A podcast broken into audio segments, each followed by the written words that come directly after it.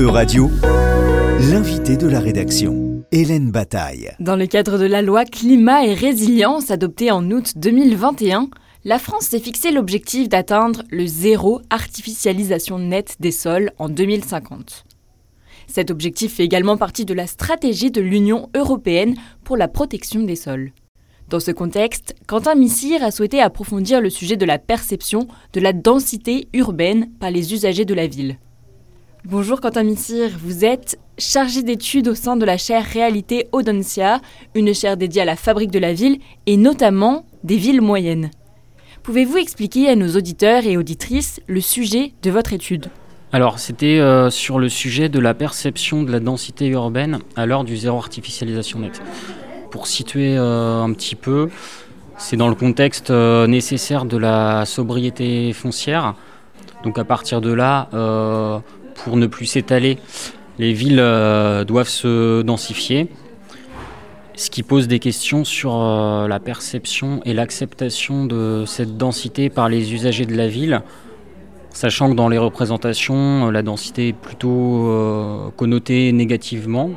Et donc euh, j'ai étudié différents facteurs qui jouent sur ces perceptions de la densité urbaine en termes de forme urbaine et de représentation associée, d'architecture et matériaux, d'activités présentes, de place de la nature en ville. donc voilà, et tous ces facteurs, on a tâché de, de les relier au contexte du zéro artificialisation net pour voir comment les perceptions de la densité interagissent avec les manières de faire la ville. La densité, vous le dites vous-même dans votre étude, c'est un terme polysémique. Comment est-ce que vous le définissez? Alors la, densité, effectivement, ça, signifie euh, plusieurs choses. Euh, on pense à l'emprise du bâti dans l'espace, donc la densité euh, bâtie. Euh, la, définition plus démographique, donc la densité de population, le nombre d'habitants rapporté à une surface. Mais la densité, c'est aussi l'intensité urbaine, ce qui se produit sur un territoire en termes d'animation et d'interaction à un instant T.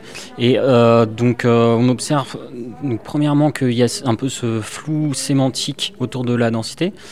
Et deuxièmement, qu'il euh, y a un, peu des représentations erronées sur ce que c'est un quartier dense ou une forme urbaine dense. Par exemple, sur la densité perçue, on pense beaucoup aux formes des bars et tours des grands ensembles des années 60 et 70 alors que objectivement, euh, l'habitat euh, haussmanien euh, ou de type haussmanien qui est plus apprécié et plus dense. Donc voilà, il y, a, des, des, rapports de, densité qui peuvent être assez contre-intuitifs et puis tout un tas de, de facteurs qui, qui jouent sur les perceptions. Quelle différence faites-vous entre la densité vécue et la densité perçue? Bah, la densité perçue, c'est euh, euh, l'appréciation euh, subjective de la densité par un usager de la ville. Donc c'est vraiment, est-ce que vous pensez que votre quartier ou telle forme de, logement est plutôt dense ou pas la densité vécue, ça ajoute une dimension euh, supplémentaire, c'est celle euh, d'expérience de, la ville et de l'effet que produit euh, la densité. Est-ce que ça, ça, crée par exemple un sentiment d'oppression, d'entassement, ou est-ce qu'elle est au contraire bien vécue?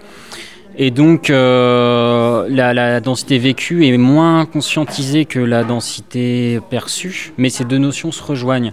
Et en fait, plutôt que d'opposer euh, la densité perçue et la densité vécue, je les mets plutôt euh, dans le même sac pour les opposer à, à la densité objective ou la densité mesurée qui, au demeurant, comporte pas mal de biais.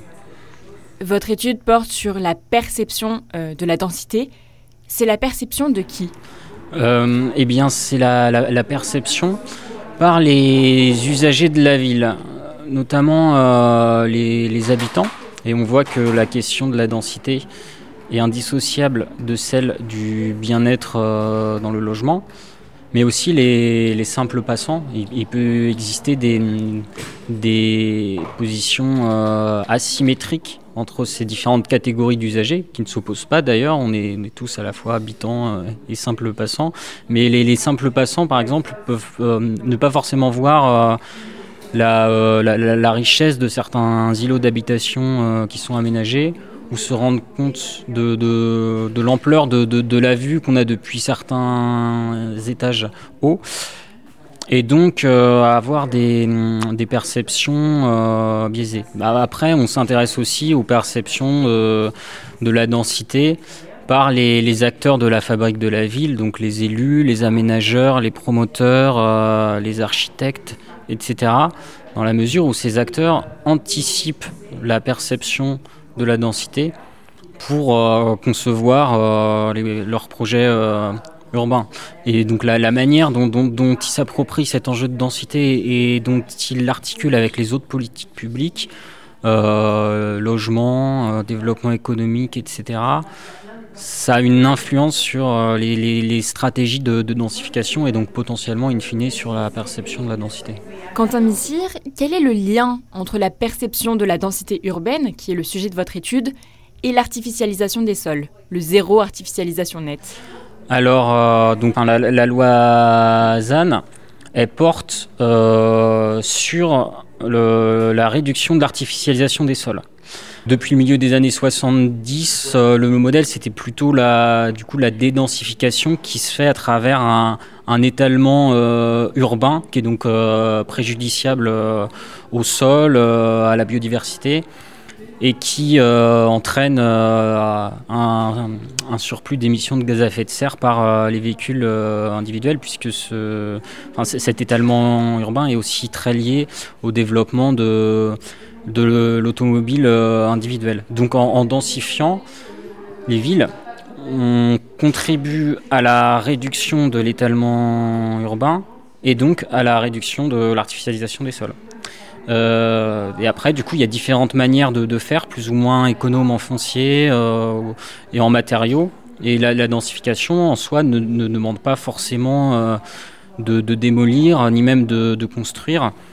Euh, par exemple, euh, enfin on peut augmenter la, hum, densité de population euh, en, se penchant sur la question des, logements vacants, des logements qui peuvent être rénovés ou encore des, meublés touristiques. Et à l'autre échelle, il peut y avoir des, grands projets d'aménagement de, type zone d'aménagement concerté, ZAC, sur une ancienne friche industrielle par exemple. Donc là, on est économe en foncier puisqu'on refait la ville sur la ville mais euh, bah, on, a plus de besoins euh, en termes de construction. Vous dites préférer le terme de ville compacte à celui de ville dense. Pourquoi ce choix et est-ce que ça rejoint le terme de la ville quart d'heure? Euh, alors le, terme de ville compacte, c'est un vocable qui reste moins employé, mais, mais, mais qui fait son entrée depuis quelques années dans le domaine de l'urbanisme. Chaque euh, auteur qui l'emploie a un peu sa propre définition, mais en résumé, on peut dire que la ville compacte associe à la fois euh, la densité et la réduction des temps de, déplacement.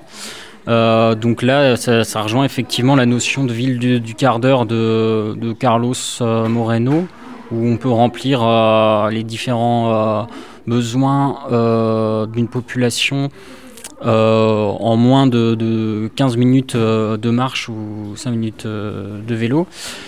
et donc cette réduction des temps de déplacement, elle est liée à l'amitié fonctionnelle, au fait d'associer différentes fonctions au sein d'un même espace urbain.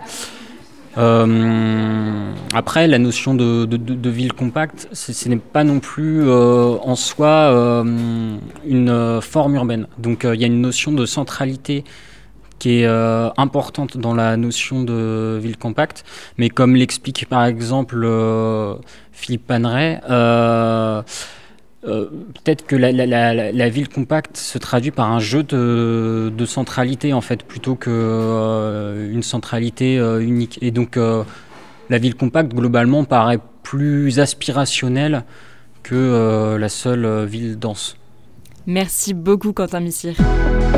Euradio vous a présenté l'invité de la rédaction. Retrouvez les podcasts de la rédaction dès maintenant sur euradio.fr.